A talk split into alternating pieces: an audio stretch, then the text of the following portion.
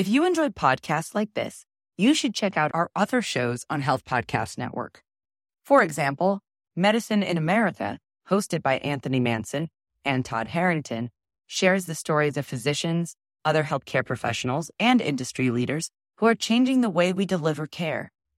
There's an episode that you should check out called Primary Care Reimagined with Subscription-Based Preventative Care Model. It's an inspiring call for a paradigm shift in primary care. All of their episodes highlight innovative ideas at the forefront of the movement to transform our healthcare system. Check out Medicine in America on your favorite podcast platform or visit health podcast network dot com.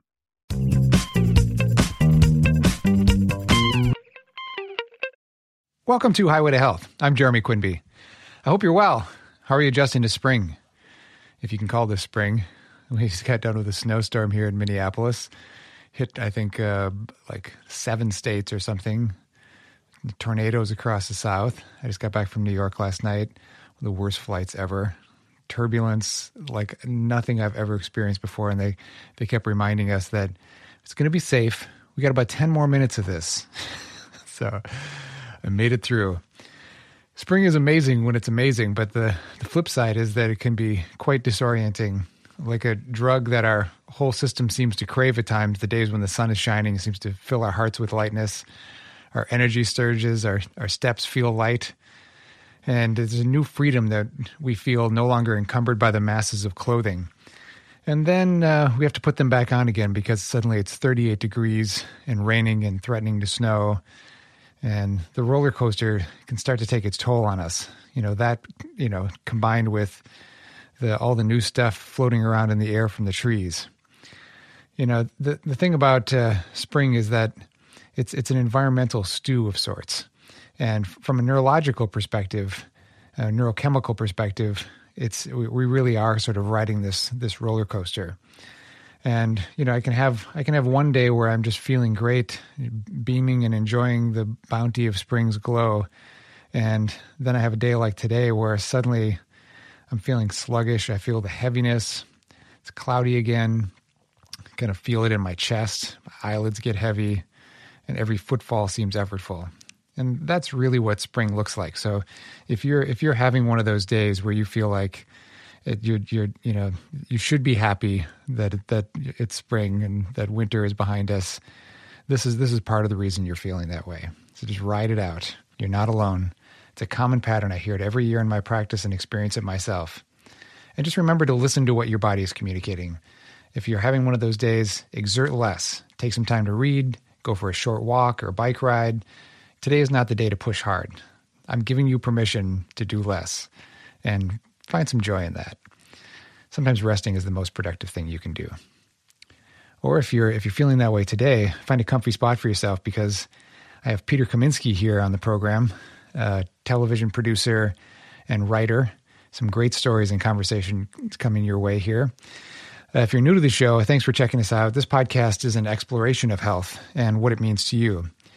Through the ideas and conversations you get only here on Highway to Health, I hope you might discover ways to enhance the, your day-to-day experience and define your wellness bl- blueprint. If you're a regular listener, thanks for your continued support. I'd love to hear how you're implementing at least one thing that you've received here from any of the guests. Maybe a physical challenge you're working to overcome, maybe a mental health solution that you've been seeking and have found insight into. Uh, maybe it's just a, a simple change of perspective that you've gotten from one of my guests or from me. Tell me about it. I'd love to hear about it. You can email me at jeremy at highway to health podcast dot com. Also, if you've been enjoying the content and inspiration you've gotten here on Highway to Health, today is a great day for you to become a supporter because we're deep into the uh, building of our website and could really use some funding. Make a statement and let us know that you would like to hear more of these conversations and get more support and resource. Uh, it's very easy. Just go over to patreon.com forward slash highway to health. That's patreon.com forward slash highway to health. We've got uh, different pledge levels so that anyone can afford, starting at just one dollar a month. Also, you can learn more about the project in the two-minute video uh, that I do on the Patreon page. Also, don't forget, you can now listen to Highway to Health on iTunes, Spotify, Stitcher, Google Play, and Buzzsprout. And if you're going to be in the air or underground and want to listen to us there, just download the episode before you travel. I'm so excited to have, uh, to bring you today's conversation with Peter Kaminsky. For twenty years, he was co-producer of the Mark Twain Prize for Comedy, honoring the likes of Richard Pryor, Carol Burnett, Eddie Murphy, uh, Bill Murray, Tina Fey, and a, and a whole lot more. New Yorkers know him for his outdoor columns and The Underground Gourmet in the New York Times and New York Magazine. He's also published a number of books on food and fishing, which we discuss here in our conversation. Having studied anthropology in college, there seems to be a common thread running through all of his work that is a study of the human condition, our relationship with nature and communing with food and drink, and most importantly, finding the humor in it all. Please enjoy this conversation with me and Peter Kaminsky.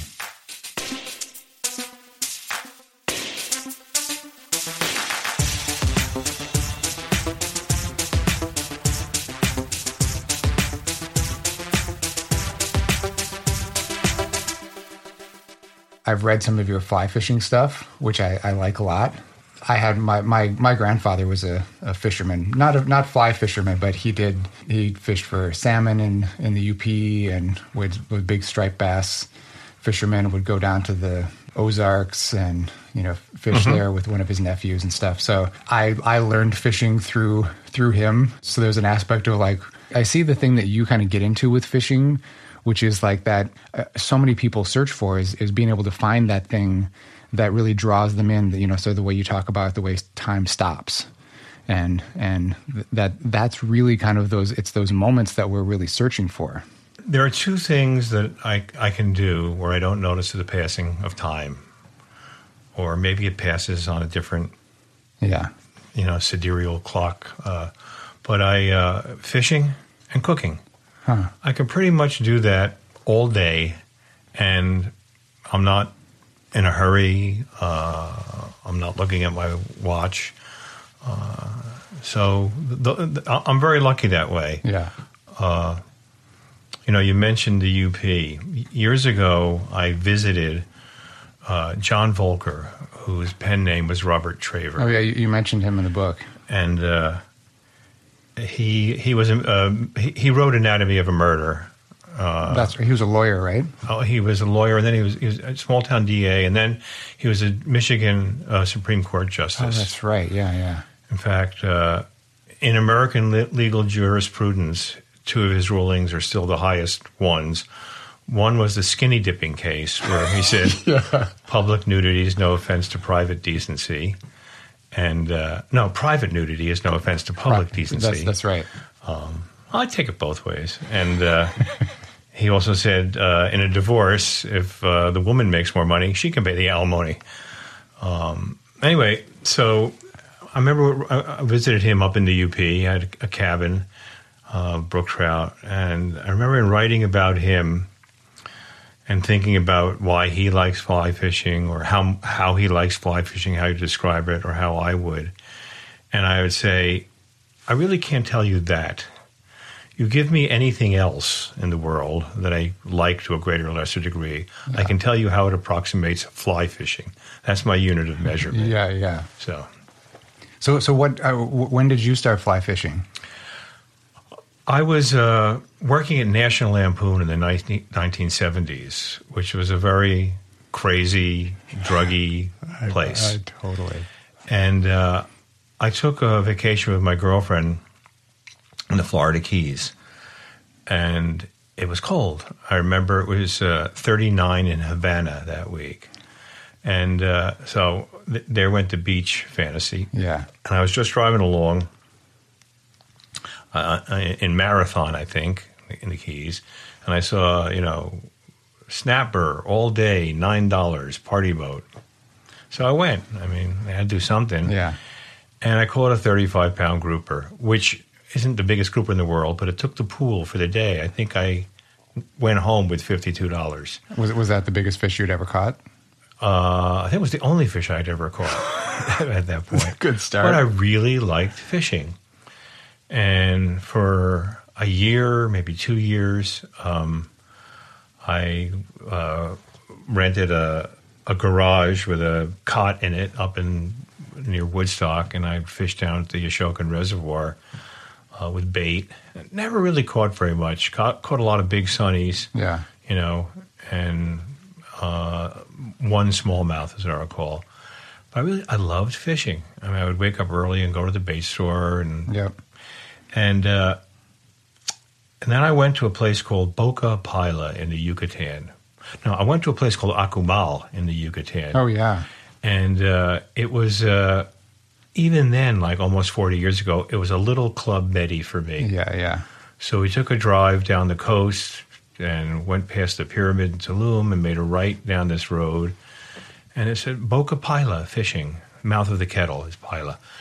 So I went in, had lunch with them just to see it, and uh, they didn't charge you for lunch. They said, come on back if you want to fish. So I did. And that was with a spinning rod.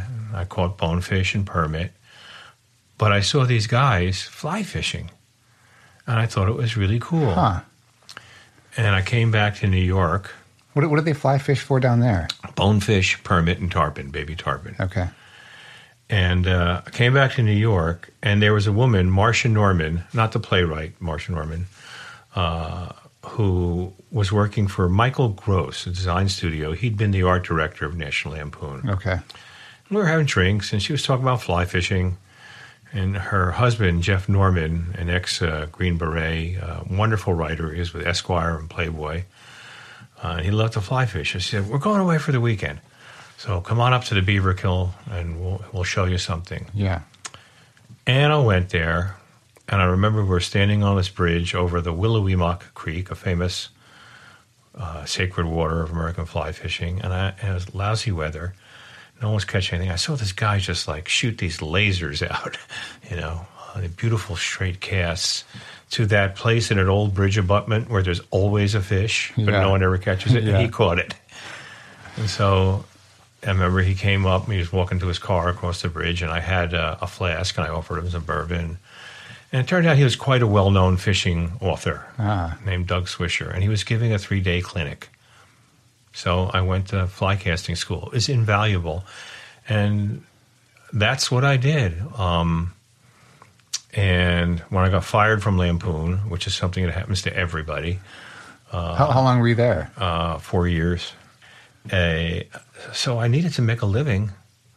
Um, so the bar was really low for outdoor writers. So I started writing about fishing. And uh, Field and Stream, Outdoor Life. Uh, the Times came along, and I've, you know, written for them for thirty years, uh, just about. Um, and that's uh, that's me and fishing. Dude, what what writing had you done before before writing about fishing? The Lampoon. The Lampoon. Okay. I was kind of a B flat comedy writer. Yeah, yeah. I mean, I could do it uh, okay enough. I wasn't a genius. And I, and I, I did a little digging, and I, I, I, I've known you for quite a while, but I, I had no idea that your dad was a, a comedy writer as well. Yes, he wrote for Jackie Gleason. Yeah, that's amazing. What, so what, what, how did that relationship start? How did they get to know each other to, to write to that level? My dad and Jackie Gleason? Yeah. Because uh, you, you grew up in, in New York, right? In New Jersey. In New Jersey, okay. Well, perhaps the most successful comedy writer in America in the fifties and into the sixties was a guy named Marvin Marks. He was a bloody genius. And uh, he invented the honeymooners. Him, okay. him and a guy named uh, Walter Stone wrote all thirty-nine of them. And he wrote for Sid Caesar. He, okay, he, yeah. I remember when I was a, you know, a young boy, uh, conversation being that he was making eight thousand dollars a week oh in the late fifties. But the guy lived in a garden apartment in East Orange, New Jersey, and drove a Morris Minor. He was so afraid, excuse me, of dying poor that uh, he didn't spend a dime. And, of course, he dropped dead like of an embolism or an aneurysm oh, when God, he was forty-two. Of course. So, but Marvin was writing for, for Jackie Gleason, okay. and my dad and he were friends. My, my dad had, had had a kiddie show on N B C called Pip the Piper. And uh, so, you know, he was an entertainer, performer, and he went to work for Jackie Gleason. Ah, and, and did, did he? Was was at that point? Did he just switch over into into writing, or did he did he stay as a as an entertainer? No, he switched over into writing. That was only a couple of years, and then he came back and got into advertising again as a writer in New York. Yeah, And and and you was that was that part of what gave you the bug? See, seeing that, I, I I never thought of it that way. Perhaps it did, but it, yeah. not consciously. Yeah, you, I just didn't want a job. You know, and, and and comedy was was. I mean, it was it was such a. I mean, we we had it on television at that point, but it wasn't the same kind of thing that we think of comedy today either. I mean, yeah. I mean, Lampoon at that point was like, no, you could say anything, write anything. No, no, no one had ever even tried anything like that before. Not in America. Yeah. Not in America. Was what was there something uh, in Europe or something? Well, was? yeah, there were. You know, uh, was it Black Dwarf? I mean, there were there was some you know some really strong stuff coming out of England and uh, out of France as well. Uh, other places I may not be aware of, but you know they were pretty fearless. Yeah. So one one thing I was I, I was wondering about just reading through that. The, the I forget the name of the of the book, but it's it's kind of your your, your lessons about uh, lessons on life from oh, Fly Fisherman's Guide to the Meaning of Life, Meaning of Life, and there was there was a piece in there where clearly you were a, a baseball fan, and and you know you sort of talked about your your your moment, you know, going into into Yankee Stadium, and and then later in the in the book you you were talking about like the ninety feet of line. Is is there a correlation? Is is that what the the, the amount of line is for, for fly fishers, or does that well, change? Well, the, the classic line, I mean, everything's gotten more specialized and expertized, you know, in our era, but the classic fly fishing line is ninety feet long. Which is roughly the distance to the to home plate from the pitching mound, isn't it? Is, is that, sixty feet. Oh, it's sixty feet. For some reason, you, I, you'll be in America a while to get it. Uh, I, I I tried playing baseball. For ninety a feet bit, between bases. Ninety feet between bases. Maybe that's what it is. But I, I thought that was an interesting correlation um, between the two. No, the thing I was writing about there was I called it the Yankee Stadium view. Was how um, when I was a, I guess the first game I ever went to. Um, You know, you go, you're in the Bronx and you go, you know, in the bowels of this stadium and it's kind of loud and dreary and dark. And then you walk down this entryway yeah. and boom, it's this like green world. Coming from, and, and, yeah. and you, you were saying like, we, your view of baseball uh, until that point had been black and white television. So, that's right. So this must have just been like an explosion, probably in That's the same right. way that. Oh. And I can't for the life of me remember how I related that to fishing, but I did in that book. I, I know, and, and I thought it was. I thought it was about this, this distance. No, like, no, it was like, about. And, and see, I, I liked that that idea of like you you kind of like pitching the the line almost in the same you know no, no, way that, that the pitcher pitched. It the, was just about seeing something up close, real, and panoramic. Yeah. For yeah. the first time, yeah, yeah. That's that's a. I would say it's such a beautiful image. I mean, I can and, and I, I know that I know that feeling of. I've done a lot of like shore fishing. I mean, I've never I've never done fly fishing, but I but there's certainly those moments where you like you're just trying to find an inn, a good place where you can kind of stand out there on the on the shore. And, you know, you kind of find your way through, and then you get this panoramic view. Mm-hmm. And that's that's it's one of the things I always loved about fishing was you can kind of find different ways of, of doing it. You know, sometimes I'd just throw a line over the edge of a. a boat that I'd rowed out somewhere, and you know, that I you just get this feel. You know, it's kind of funny because it's. I think about it with my work sometimes. You know, I do this kind of gentle osteopathic work, and and it feels similar to the way that I would have just a, a line without any sort of you know bobber or without a cast, where I, you just hang it, kind of trying trying to feel the mm-hmm, bottom mm-hmm. a little bit, and then and then feel for mm-hmm, the hits. Mm-hmm. And I and I, I got very good at fishing that way without. You know, too much technical training. You just kind of get that feel for, for what that is, and it's the same thing for for setting the hook too. I think you just have to be able to like feel that. You know, different for every kind of fish, every species. True, true. You know, setting a hook on a trout will pull the hook out of the mouth of a striped bass or a tarpon. You know, the same set. It's too much pressure. Well, with a trout, typically you raise the rod, and it comes taut, and it drives the hook home. If you do that with a striper or a tarpon or many fish, you're going to pull. It's just just going to pull it right out of the mouth. Mm. You have to point it at the fish, and with your left hand, it's called a strip set. Pull hard, and that drives the hook in. Huh. So, you know, some fish uh, you, you need to feel tap tap tap, uh, and then you'll feel a little bit more resistance, and that's when you really haul back on it. Yeah. You know, and some fish, you just feel a little tap and go, do it right now. Yeah. So, so how long did you, how long ago did you write that book? Has it, has it been ten years or more than that? Guide to the Meaning of Life? Yeah. I don't know. It's been a while. It's fu- funny. It was put out by Rodale Press. Yeah. Um, and uh, then they sold it. I forget to who. Another thing. So they reissued it, and they put like a new cover on it. Not not much of a cover, I must say.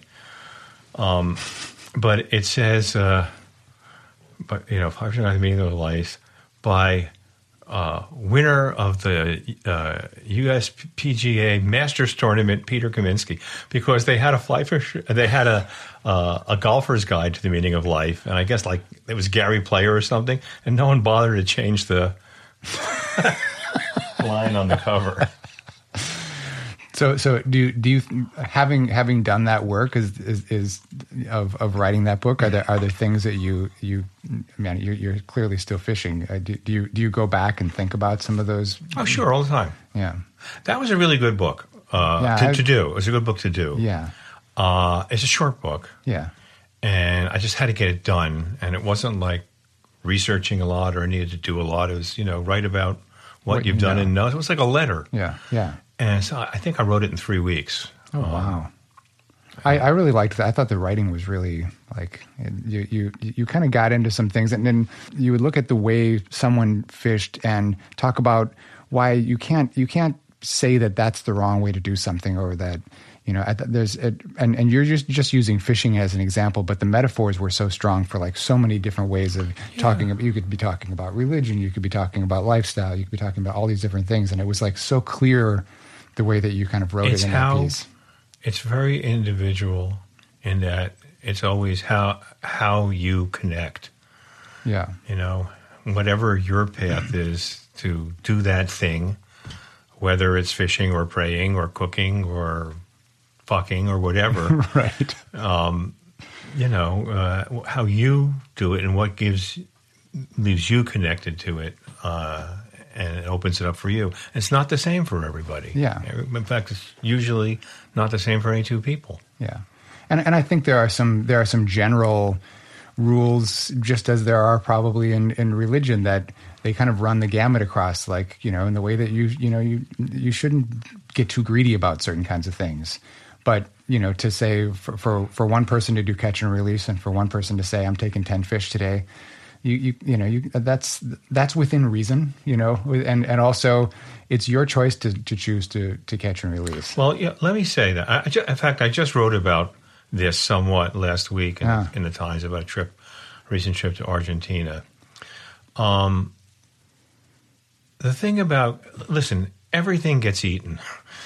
Everything gets eaten, whether you eat it or something else eats it after it dies or what. Everything gets eaten. That's yeah. just the way the world is. So, you know, there are two aspects to catch and release, you know, for me. One is a lot of the fish that I like to catch are top predators. Yeah. There are far fewer trout in a stream than there are minnows. Mm. Uh, there are far few fewer lions, not a fish, than there are impala or gazelles. Yeah. So it's very easy to degrade the population of a predator. Right. Um, so if you value the fishery, by and large, catch and release is a good practice. Um, now, on the other hand, you know, if someone wants to catch something and eat it, it's fine, but, you know, yeah. I'm not standing in judgment of that at all. I do think, however, that people who just catch and indiscriminately kill everything, yeah. it's, you know, not particularly moral, not particularly practical, not practical, not particularly admirable. Yeah, I mean, especially practical. I mean, from a conservationist standpoint, I mean, that is the that's the basis. Exactly, exactly. So. But it's interesting. I didn't get any letters about this. So, so this last piece I wrote about was this. The older, well, I guess there's a couple of ways you can go as you, uh, I don't want to say mature, but just grow older as a fisherman. Yeah. You know, one is you go, oh, I just love the pleasure of it and the beauty and being outside and, you know, what I catch doesn't matter that much. Yeah. I'm not one of those people. So, in fact, the older I, I've gotten, the more I want to catch really big fish. I, I can understand that, though. And in the south of Argentina, the trout get enormous. I mean, the winds, uh, the winds, you can, you can, no exaggeration, be fishing in sixty mile an hour winds with a fly rod, and it's cold, and that's what it takes, and you'll catch some big fish. So there was this lake I'd been to. They call it Jurassic Lake. Uh, and I'd been there some years ago. I really liked it. It's a very barren, steppe-like environment. It's not, it's Patagonia, but it's not the beautiful Montana-like mountains. Yeah. And this mesa just drops off, boom, two hundred feet, basalt cliffs, and then it's Caribbean blue water. And the lake is full of freshwater shrimp, scud. It's got one stream that fish can spawn in, and it's got rainbows. So it's a little stream. They don't have a lot of population competition in the lake because yeah. their spawning capacity of the stream is limited. And they have all the food in the world. And it's cold water, so they get big and they get strong. So I've been there, and you know, and all I'd caught the first time was a bunch of only eight-pound fish on flies. You know, fish of a lifetime anywhere else, but people caught some biggies. So I went back this year and uh, caught some big fish, including a twenty-pound, eight-ounce rainbow.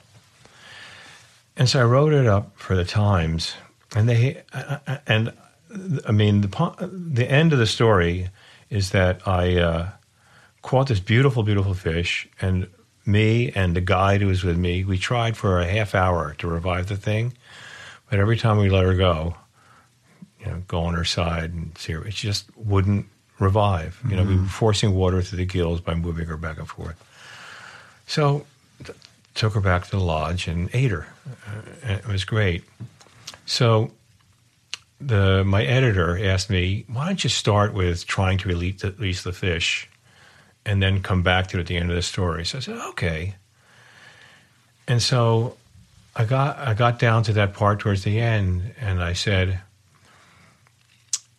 speaking to most fishermen I know who are fly fishermen, uh, don't you know? Don't go nuts about uh, catch and release here.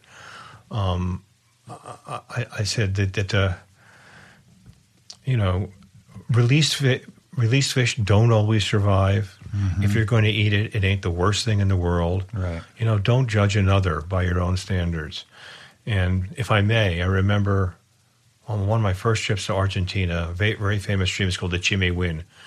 And both the world record rainbow and, uh, no, world record brown trout on a dry fly and a wet fly had come out of that river. So it's like this caldera, and uh, it's broken on one side, and the river flows out of that.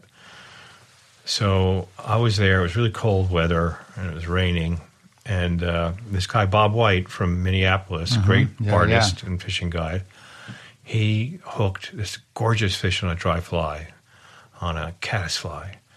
And uh, fishing down the stream from us was a fellow named Charles Radziwill. He was an older guy, one of the prince from Lithuania, and yeah, one of the famous right. gang of, you know, the pioneers of Argentine fly fishing. So he saw this happening.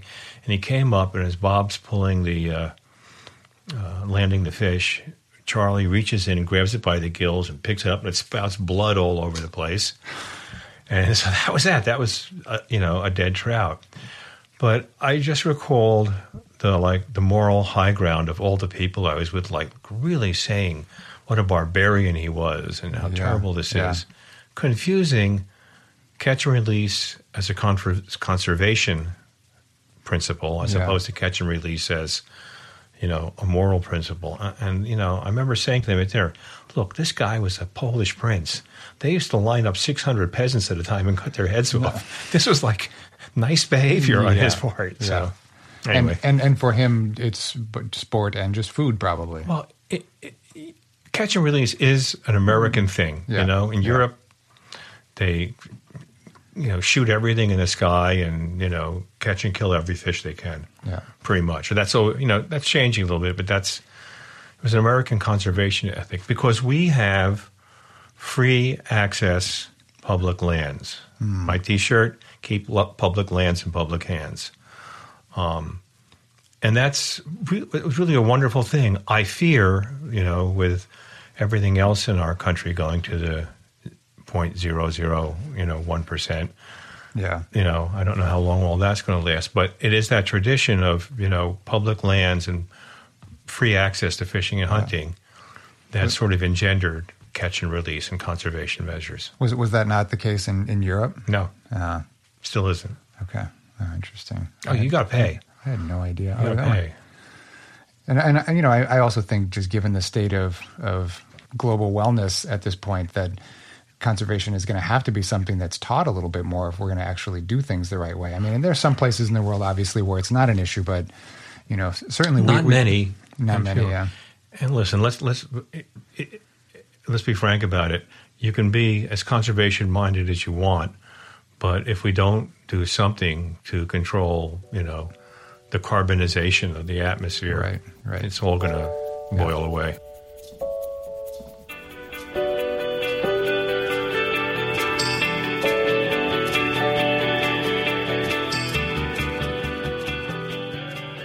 Are there any places in the world that are, are like your favorite places to go still?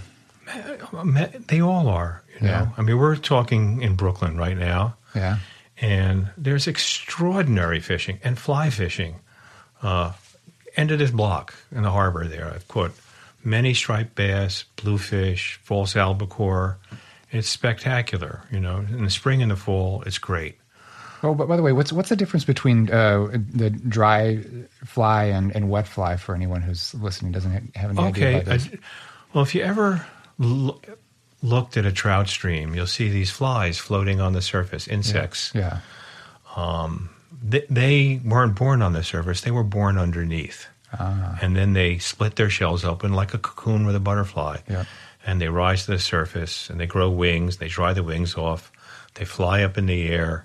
Stay there for a day, fly over the stream, screw for the first time, have a heart attack, and die. This is the a very same, the this, same day. This, well, or the next day. It's yeah, a very yeah. good life cycle. I mean, it's a better ending. It's right. a happy ending. Yeah. So, um, but uh, so the, a dry fly imitates those recently hatched flies who are at that point where they're just floating on the surface of the stream. What kind of flies? What are they called? Mayflies, Mayflies. Caddisflies, stone flies, okay. sedge flies. The mayfly is the prince of them. Okay. Uh, and a wet fly is that same uh, animal in its, you know, pre-hatch form, its larval or nymphal form. They crawl around, they live, you know, under the rocks. And yeah.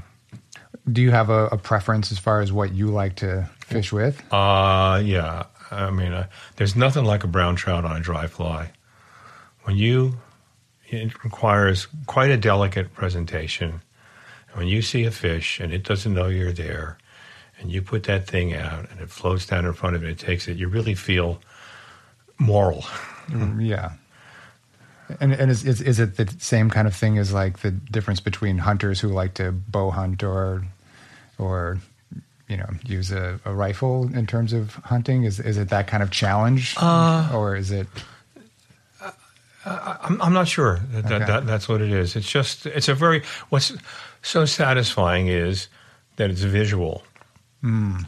From the time you see the fish till it takes or it doesn't, you're oh, seeing yeah, the whole yeah. thing. We're like you were talking about, you know, bouncing bait or lure off the bottom. Yeah. You, you hope something. You, your excitement only starts when you feel it. Right. You know, not when you don't see it. You don't see it.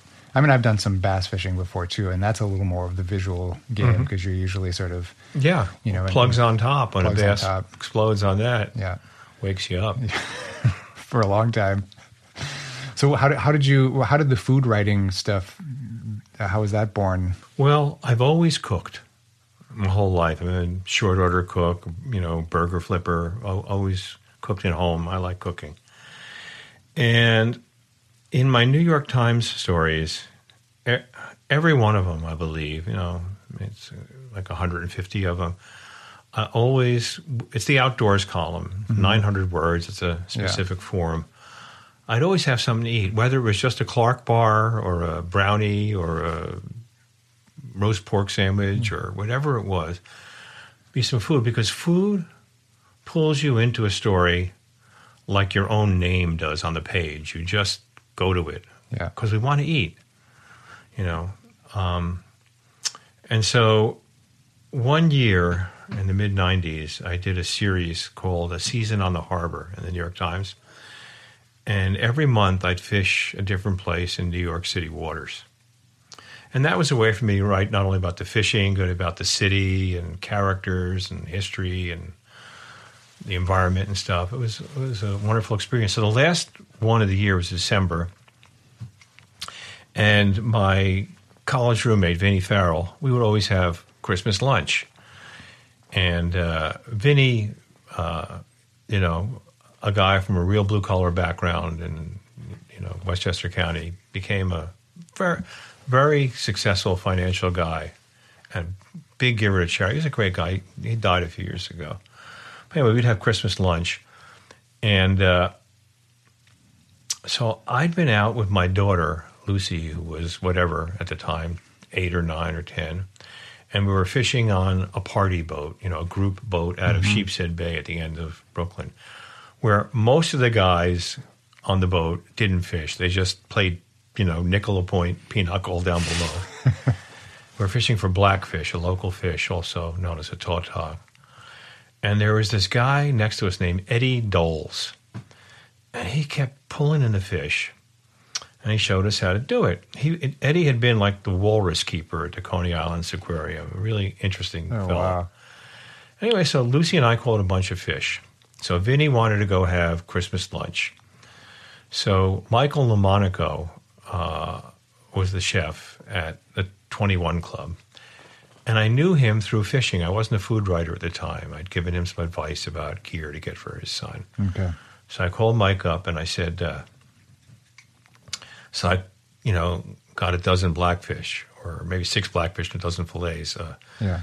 If I bring them by, I want to have lunch, you know, you you know, cook us some, you can sell the rest, and we'll do this thing. So I, I went there, and I remember I was in twenty-one Club, which was quite a grand place, and I'm standing on line with my little igloo cooler, uh, and right behind me is Ethel Kennedy and Frank Gifford. So Frank says, uh, who I didn't know, didn't know yeah, either, yeah. So, did you bring your lunch? I said, matter of fact, I did. Yeah. And so we talked. Turns out he was a striper fisherman. He had a place yeah. in Connecticut. We're gonna. So I wrote about that. And then we sat down, we had dinner, and, you know, we watched Michael cook.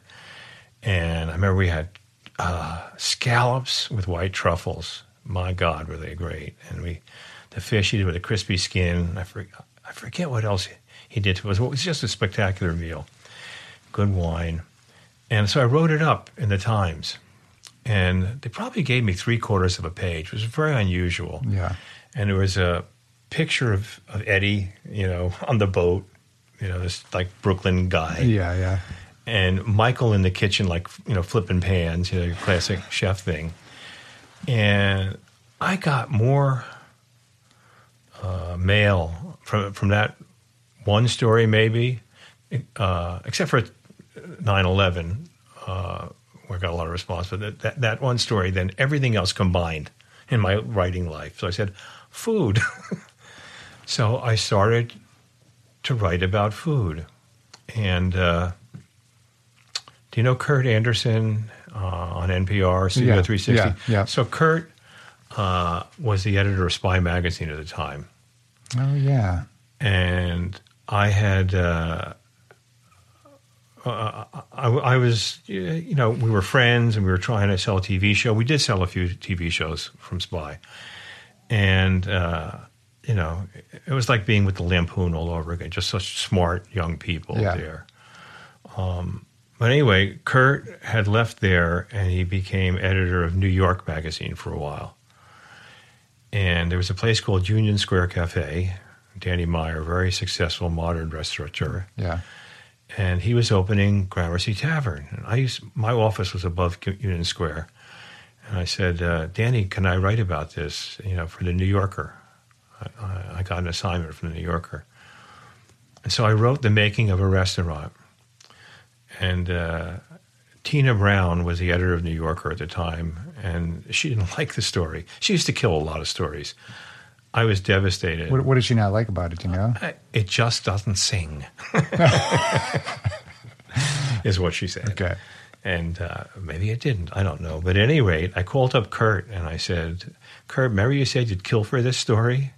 And he said, yeah. I said, you don't have to. So Tina paid me very well. And then Kurt bought the piece. It was like eight thousand words. And it was on the cover of the magazine. It was just, there never had been such a, well, I won't say wonderful, but such a, you know, extensive piece on how a restaurant happens. Yeah. And so I was a food writer. Huh. And I started writing The Underground Gourmet for New York Magazine on a monthly basis, which was sort of like a lot of ethnic food. Ah. An entry-level kind of, you know, fine dining, but uh, which, but it seems to suit your your taste too. Like, oh yeah, it, just that uh, you know, exploring things that way, the way you have, even with like looking for places to fish or yeah. the cultures that you kind of get to be part of. In, in in doing those kinds of things, you know, you're like, I feel like that seems to be a, a theme in all the things yeah, that you're doing. I like this. Well, you know, when I first came to New York in the early seventies, I was a cabbie. Oh yeah, I, I think I knew that. I was a you know a hippie cabbie. Yeah, and. Uh, I just got practiced the art of drive-by dining, you know? I would, I could just, you know, have a feeling when I looked at a place, how the staff seemed to be, you know, were they zipping around the room? Yeah. Were the diners t- talking to each other? Or was just, or just like, you know, a couple of waiters looking at their watches and... Uh, it tells you a lot about a place, I think, that the sort of energy of of, of the, the, the vibe of a place, like what the what the food's going to be like. Well, it does and it doesn't. I've always said that if you take a place with great food and kind of not a great front-of-the-house experience, you know, the dining room, yeah. or if you take a place with okay food and just great front-of-the-house, I'll go back to that second place. Uh-huh. You just, you know, because eating is not just, you know, squat and gobble, you yeah, know? Yeah. You're there, it's social, it's a feeling, you're talking to somebody or you're reading something, I don't know, but, you know, it's just not like, here, take it or leave it, buddy. Right. There's, there, there's, there is something about, I don't know, one of the, one of the best dining experiences I, I ever had, had to do with a locale. It was in Positano in Italy. Oh, sure. So you're on the Amalfi Coast, it's beautiful. There's the, have you been before? No. There's, there's, I've been there's, to Italy, but not to the Amalfi Coast. Uh, Positano just has like, you know, I think a lot of these these uh, Amalfi Coast towns have a little, a, a road that has to kind of wind down and get down there. And they also have like little steps winding, you know, in different sure, ways, sure. Trying, trying to get down towards towards the beach where everyone wants to go eventually. But there was this one with this amazing lookout. It was, and it was set up almost kind of like outdoor cafeteria style. It was dead. Nobody was there. It was, it was lunchtime. Maybe not Italian uh, lunchtime, but it was lunchtime for me. Gringo and, lunchtime. That's right. And so I was with somebody, and we and we we walked in, and there was a guy in the kitchen leaning on a on a chair, leaning back on a chair, sleeping. An old, older older guy. So I, I I stood there for a minute and thought, nah, I don't want to bug this guy. And all of a sudden, he kind of looked over at us, and he's like, said something in Italian, and I said, I, you know, I said, "Due," and he, he got up. He, he just pointed us to a table. He handed us a menu with two items on it, and a red or white wine. And so, you know, we just pointed to the things that we wanted. One of the best meals I've ever had, mm-hmm. and the, it, and then he just went back and went back well, to sleep. You can't, yeah, you can't separate the experience from the place and the people. Yes, you know, they say the activity of uh, you know, I studied anthropology in college. The, the activity is called commensalism, people dining together. It's one of the distinctive features of uh, human beings, yeah. sharing a meal. Yeah, and I and I think. Again, there's there, there's a there's a theme in, in the way that I think there's a, a commencing with the, even the, the the work that you've you know done with, I think both the uh, you know your your your fishing, but also the you know the other big thing that you've done in your life with, with your brother is your partner, right? With the for the Mark Twain Prize, prize, yeah, which is which is right this this kind of like you know. bringing of people together in this celebratory thing for, you know, you, clearly humor is like a, a big deal for you, and, yeah. and, and to be able to do something like that. Well, the Twain Prize uh, which we're out of now. We so we uh, sold our interest to the Kennedy Center. Okay. Uh, but we did it for twenty years. That's a long uh, time. You know, and made it up. But it, the way we did that show was, first thing was, you know, it, it, what, if you're not familiar with it, your your, your listeners, it's a, every, every year uh, we would honor an American humorist. Yeah. And we would bring other people and we'd show clips of their work.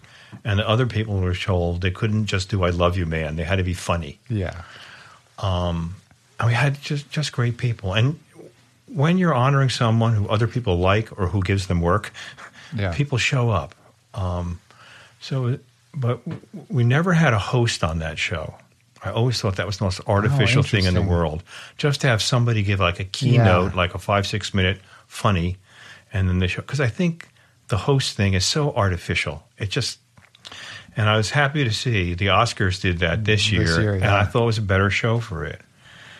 And the other thing that we did was, you know, we'd have uh, this big green room, you know, like bullpen backstage uh, where people, the cast would all hang out, and we'd have the you know, the show as it progressed on the screen in there.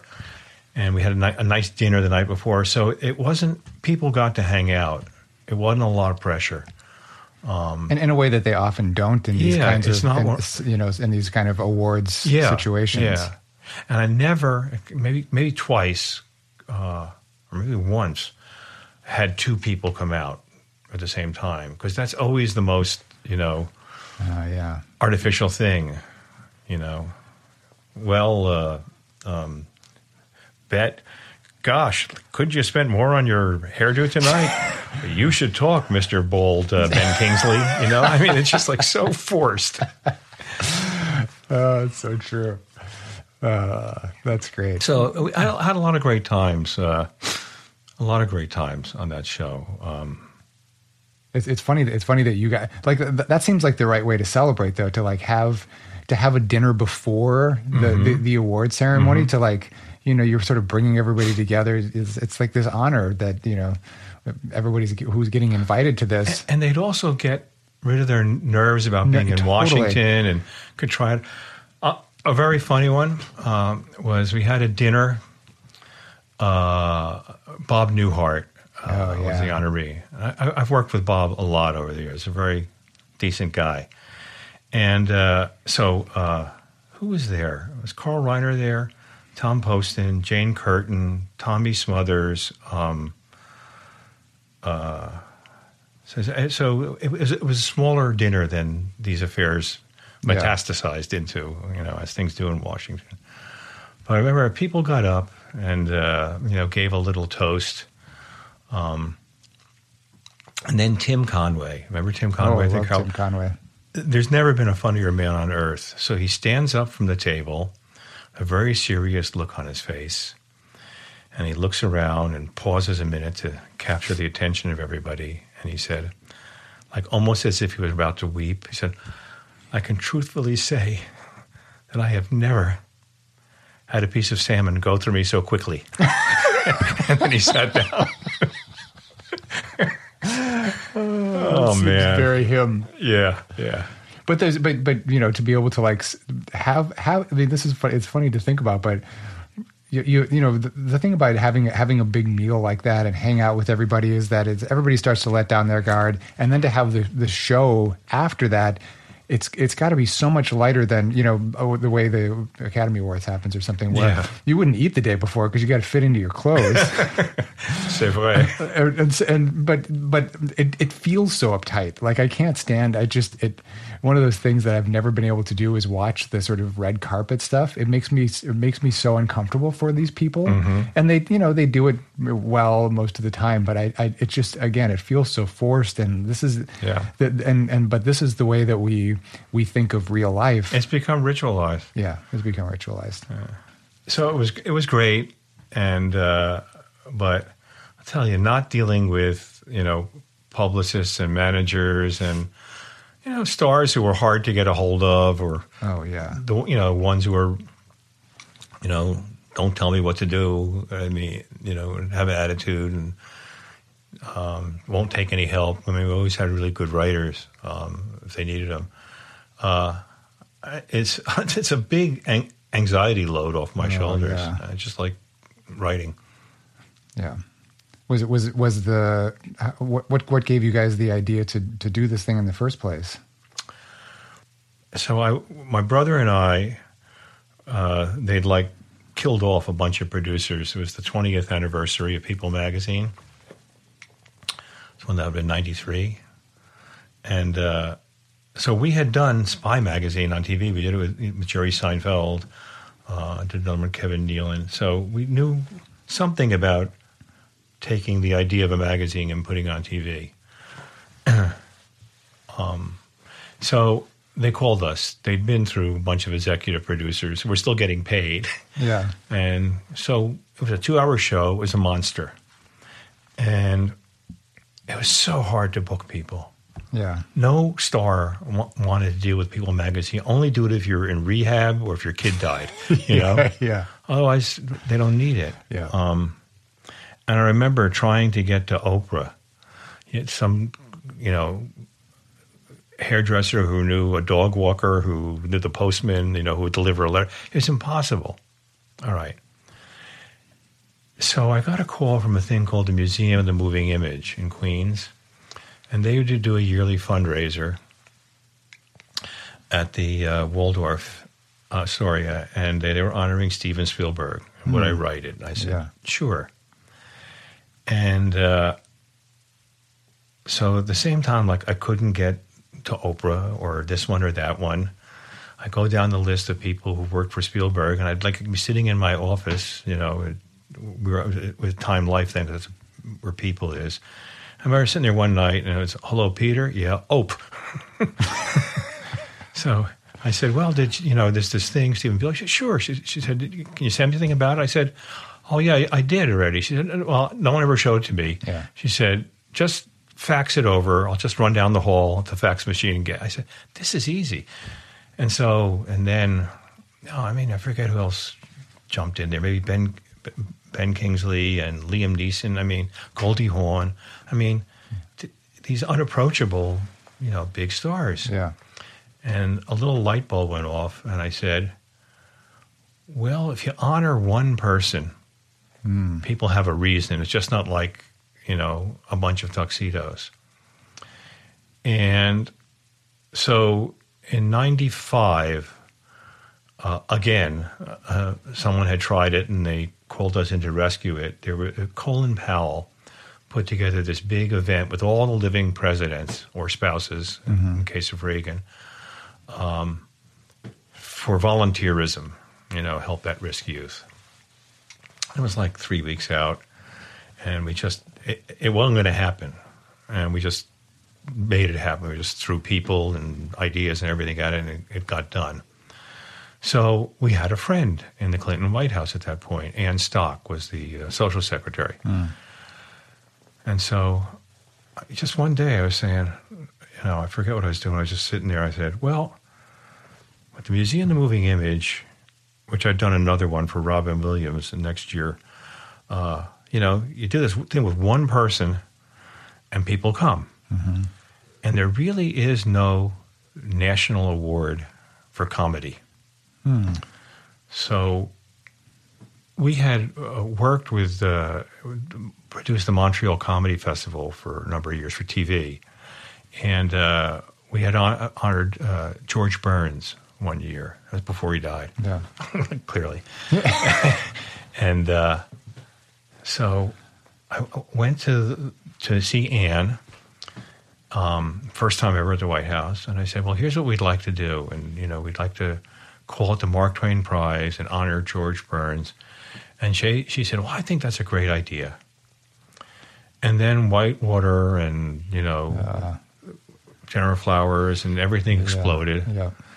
Uh, and and Monica, um, a woman who I admire, I got to tell you. Mm. I mean, I follow her on Twitter. She's really smart yeah, and got yeah. great spirit. Um, so uh, Anne left the White House, and she was at the Kennedy Center. George had died, George Burns. And then uh, one of our partners, Mark Krantz, called and said, you know, people, uh, I think it was at Motown, I called him and said, you know, Richard Pryor is, you know, not doing well. Uh, it would be great if you could honor him. Hmm. So we went to the Kennedy Center and pitched the show. You know, Ann was there. The head was Larry Wilker. It took us twenty seconds to sell it. Wow. I mean, done. Um, and th- so that's how it started. It was funny. I was I was looking back through that, and I was I was looking at the timelines, and I was like, was was Richard when you guys started that was because I knew that was that was the first one, right? Mm-hmm. I, I was like, I, I I I didn't know if he was still alive at that point. Well, he was. He was wheelchair bound. Okay. Uh, he could communicate to, to the extent that he could smile and gesture, and he yeah. he really enjoyed it. We almost didn't get in. involved to a seven-year, there were so many F-bombs flung on the stage of the Kennedy Center, which had never happened. Uh, but we survived. Why, why did you call it Mark Twain? Just because it, it, it sounded like something that had been around for one hundred years. It sounded like Washington had one. And he was a great humorist. Oh, yeah. Oh, extremely Which I don't funny think, I don't, I don't think people think think about him that way. But oh, they do. Yeah. They do. I, I I I remember reading when when uh, iPads first came on the market, or maybe mm-hmm. shortly after. Finally, and maybe it took me a couple years to finally get one. And and the one of the free books they had on there was was uh, I, I think it was Huck Finn, and and amazing, amazing book. And my son was like seven at the time, and I was like, is is is it too much to to, to read this to a, a seven-year-old? And I just I just started kind of like, you know, telling him about the story a little bit, and he's like, "Well, you you can you can read it to me," you know. I was like, so I started reading it. And, you know, there's some tricky points in there because they use the N-word and two hundred fifty-two times. two hundred fifty-two times. I think that's yeah. if I remember. And so, you know, but it was it was interesting because it was a it was definitely something I had to talk to him about, like in that moment. I mean, we're in Brooklyn too, you know, so. But the, there was there were some scenes in there that I don't think I picked up on the funniness of when I had to read them for high school or whatever it was. There was the one in particular where, you know, after he's found the the, the loot and mm-hmm. you know he's his his you know bum of a father, alcoholic, has taken him, stolen him, brought brought him up upriver somewhere into some cabin. His father beats him, uh, you know. Daily, pretty often, but for exercise. But but at least he doesn't have to take baths and go to school, right?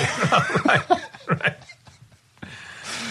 And I remember laughing out loud and and realizing my son probably doesn't realize. He's an like, extremely funny. funny, funny man. A few year, years ago, there's every four years there's a gathering of Mark Twain scholars in Elmira, New York, which is where his summer house was. It's actually his wife's family, but that's where he, they went every summer. And so they invited me to give a keynote speech. They wanted me to talk about um, – I had edited a book of Twain's uh, travel writings. Mm. Um, so that sort of like legitimized me, but they wanted me to talk, tell, you know, showbiz stories about the Mark Twain Prize. And we did. Um, but the really cool thing was – they gave my wife Melinda and I Twain's house for four days. Wow! Which, you know, it was on the bunch of rolling hills that go down to the Susquehanna River. It's just so green, you know, you could cry. Uh, and it was this cool house. Did you fish? No, no, no. I did go and visit a farmer who raised and still raises really great grass-fed beef. Mm. Your your your other passion has, has writing seems to recently, and, and speaking of, of beef, has been has been pigs, yeah. Specifically the, the how do you how do you pronounce it? Iberico, Iberico, Iberico. That's the the Spanish the hog the that you find that in Spain, from? Yeah, and Siberian. But really, it was the only pig that was in Europe before the eighteenth century. Hmm. All the other breeds came in. In trade with the Far East, they were sort of these pigs had been bra- bred, you know, through the millennia for uh, to you know not be aggressive, to live near your farm, put on fat quick. But Iberico hog's the original hog in the world, and the way that happened was, I'd written a book called "The Moon Pulled Up an Acre of Bass," which was about well, every day for a month in October. I fished first striped bass during the migration at Montauk Point. Yeah, you're right, yeah. And I'd also to write about the migration of ducks and geese and whales and monarch butterflies and a lot of the crazy bootlegger history and American history. Yeah, it was, yeah. you know, immersion in a place. And so my editor said, uh, you know, afterwards, he said, well, now, now we'd like you to do a, quotes, writing book about food. And I didn't have an idea. And one day I'm in a shower, which is where Virginia Woolf said you get your ideas. So I guess I don't shower enough. I don't have that many. But uh, I'm saying, you know, every time I've been on the road, like for, you know, the outdoor magazines in the South, um, I'd always see if someone made a good country ham. Because traditionally they do down there. You buy them at a gas station, wherever it is. Mm. And I love it. I love the stuff. Um, so I said, why don't, why don't I try to find the greatest country ham in the world, or the greatest ham in the world? And I wrote a letter saying, like, here here are some of my experiences that I've had when I, you know, writing outdoor stories of being in the South. And uh, so I said, I want to just go find the greatest one, and I, I you know, call the book Pig Perfect, which is a pretty good name. It kind of, I don't know, sold itself. Yeah, yeah. And uh, but once you, as I learned, once you start looking for the perfect ham, you got to find the perfect pig that's raised right, that's fed the right stuff, that's free range enough, that's gets old enough so it develops some fat in the, you mm-hmm. know, in the muscles. Um, and that led me to Spain, where they just uh, they have like the run of like three hundred miles, uh, and they eat acorns. Oh, yeah, which that's are really right. high in uh, so-called healthy fats, monounsaturated fat. Yeah, they call them, they, and that's why they call the pig over there the four-footed olive tree.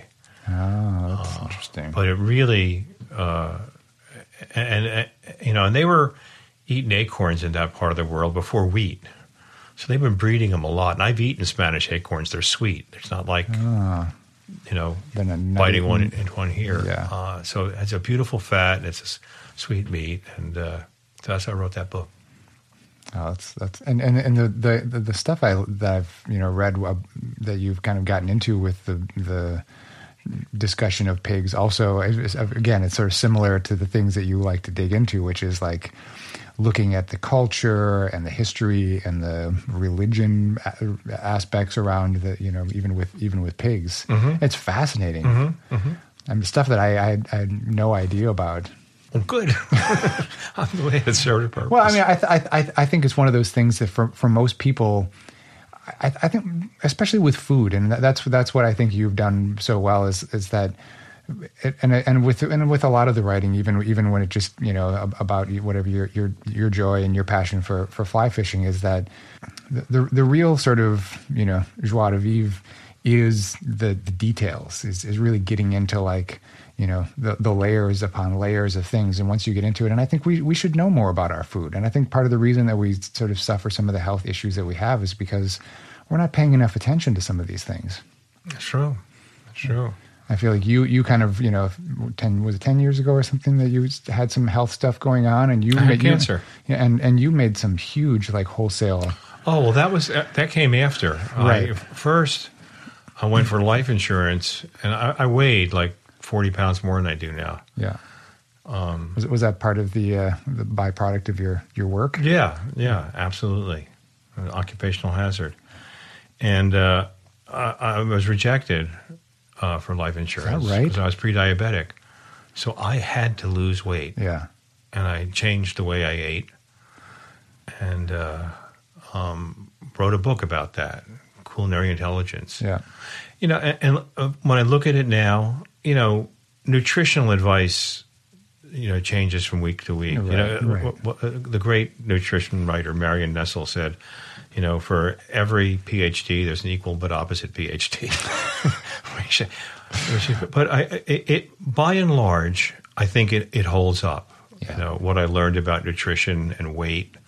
Then some years later, when I had cancer, uh, you know, I was fit. Well, listen, It, it, you're not going to, you know, run your way out of cancer. I mean, you get it or right. you don't, and you're yeah. it's a luck yeah. of the draw. But then, if you can, if you have a kind that you have a chance of beating, uh, and you know you're you can withstand treatment and you're in good, strong shape, yeah. um, you get through it. Yeah. Uh, so, I think it had something to do with that. What, what did you? What did you? Do you feel like you learned nutrition wise, or what's what's stuck from from that understanding that you got? Well, I mean, a few, a few things. You, you, whole, you, you know, you buy vitamin-enriched, uh, you know, milk. Uh, it's hard to, to find it that doesn't have uh, vitamin enrichment in yeah. it, or, or bread, or, or you take vitamin pills. One thing I've learned is you can't separate nutrients out exactly from yeah. the food that they're a part of, uh, and that your body. For example, fruit juice yeah. is probably no more healthy for you than Coca-Cola. Right. Or maybe marginally so. But what really, the real problem with fruit juice is it's sugar. It's, now, it's fructose. When you eat fruit that hasn't been juiced, you're eating all that cellulose and stuff. So and your body. Bioflavonoids and all these pieces. But also just the absorption of sugar. Is not it's not like mainlining right. it right? There's a, there's a, there's a barrier. Fiber creates this barrier, so you're kind of getting it in, in, in bits yeah. and spurts. Uh, likewise, you know, whole grains um, are uh, you know converted to uh, sugar much less rapidly than refined processed stuff. Processed stuff. So eating whole ingredients is is is important. Um, Yeah, it's very it's very similar to what I what changed for me. I mean, I my my shift kind of came out of having a period of chronic back pain, which you know I, I kind of I kind of went after the, what what I always feel like are the, are the sort of main elements of of just you know having having some balance in life, which are sleep, eating better. These things I kind of go back to every time I feel like. If I if I get a couple of colds in a row, I start looking at my you know just sort of the, the basics, and then exercising like and and not not in the extreme version, but but the but what you're talking about is exactly what I you know I mean I studied some nutrition for a while too. I considered doing that as a as a job and realized I probably needed a P H D in psych if I was going to hmm. help people with with their eating habits. But it but it, you know it's it is so much more simple. It's it's just a matter of organizing. Well, like the main, like little mantra that I took from it all was what I call flavor per calorie. Mm-hmm. Oh, I like that. If you can up the amount of flavor, you know, sensual satisfaction you get from each mouthful, you need less. And I've seen it, you know, you, you, if I could put a nice aged uh, or grass-fed or both, you know, ribeye in front of you or strip steak, New York cut. Three slices, if you ate three slices and I took it away, you're not going to be pissed off. Yeah. Whereas I can put a whole, you know, just, you know, feedlot hunk of meat in front of you, and you can eat a pound and a half of it, and you're still, there's no off switch because you haven't satisfied, yeah. you know, yourself at all. Which was the problem with the, the, the no fat, you know, craze that went on, you know, in the eighties and nineties. Is oh. that you take you take the, the fat is actually the part that satiates you, and so but it's the same thing, you know, the flavor per calorie. And part. Fat is so important to development of yeah. nerves. Yeah, and your brain has a lot of nerves. Yeah, if people didn't eat fat, we'd still be you know we'd still be sharing trees with with, with chimps. On that note, thanks for thanks for doing this with me. Oh, a pleasure. Thank it's you. Really really great. Thanks, Jeremy.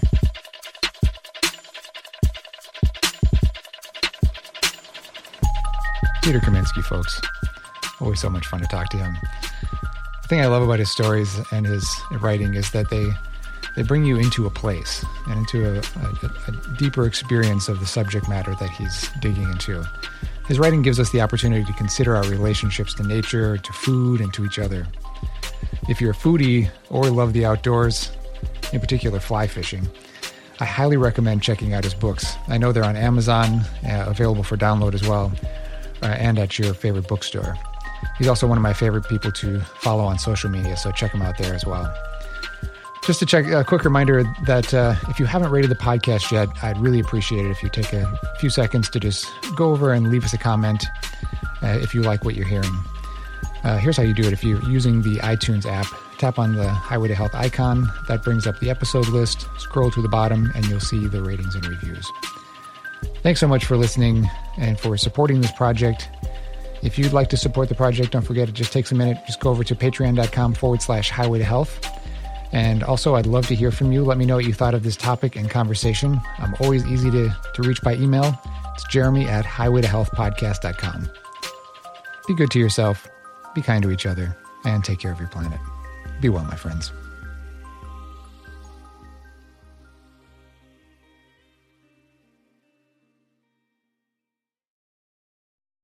If you enjoyed podcasts like this, you should check out our other shows on Health Podcast Network. For example, Medicine in America, hosted by Anthony Manson and Todd Harrington, shares the stories of physicians, other healthcare professionals, and industry leaders who are changing the way we deliver care.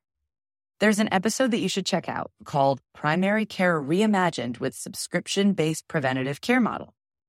It's an inspiring call for a paradigm shift in primary care. All of their episodes highlight innovative ideas at the forefront of the movement to transform our healthcare system. Check out Medicine in America on your favorite podcast platform or visit health podcast network dot com.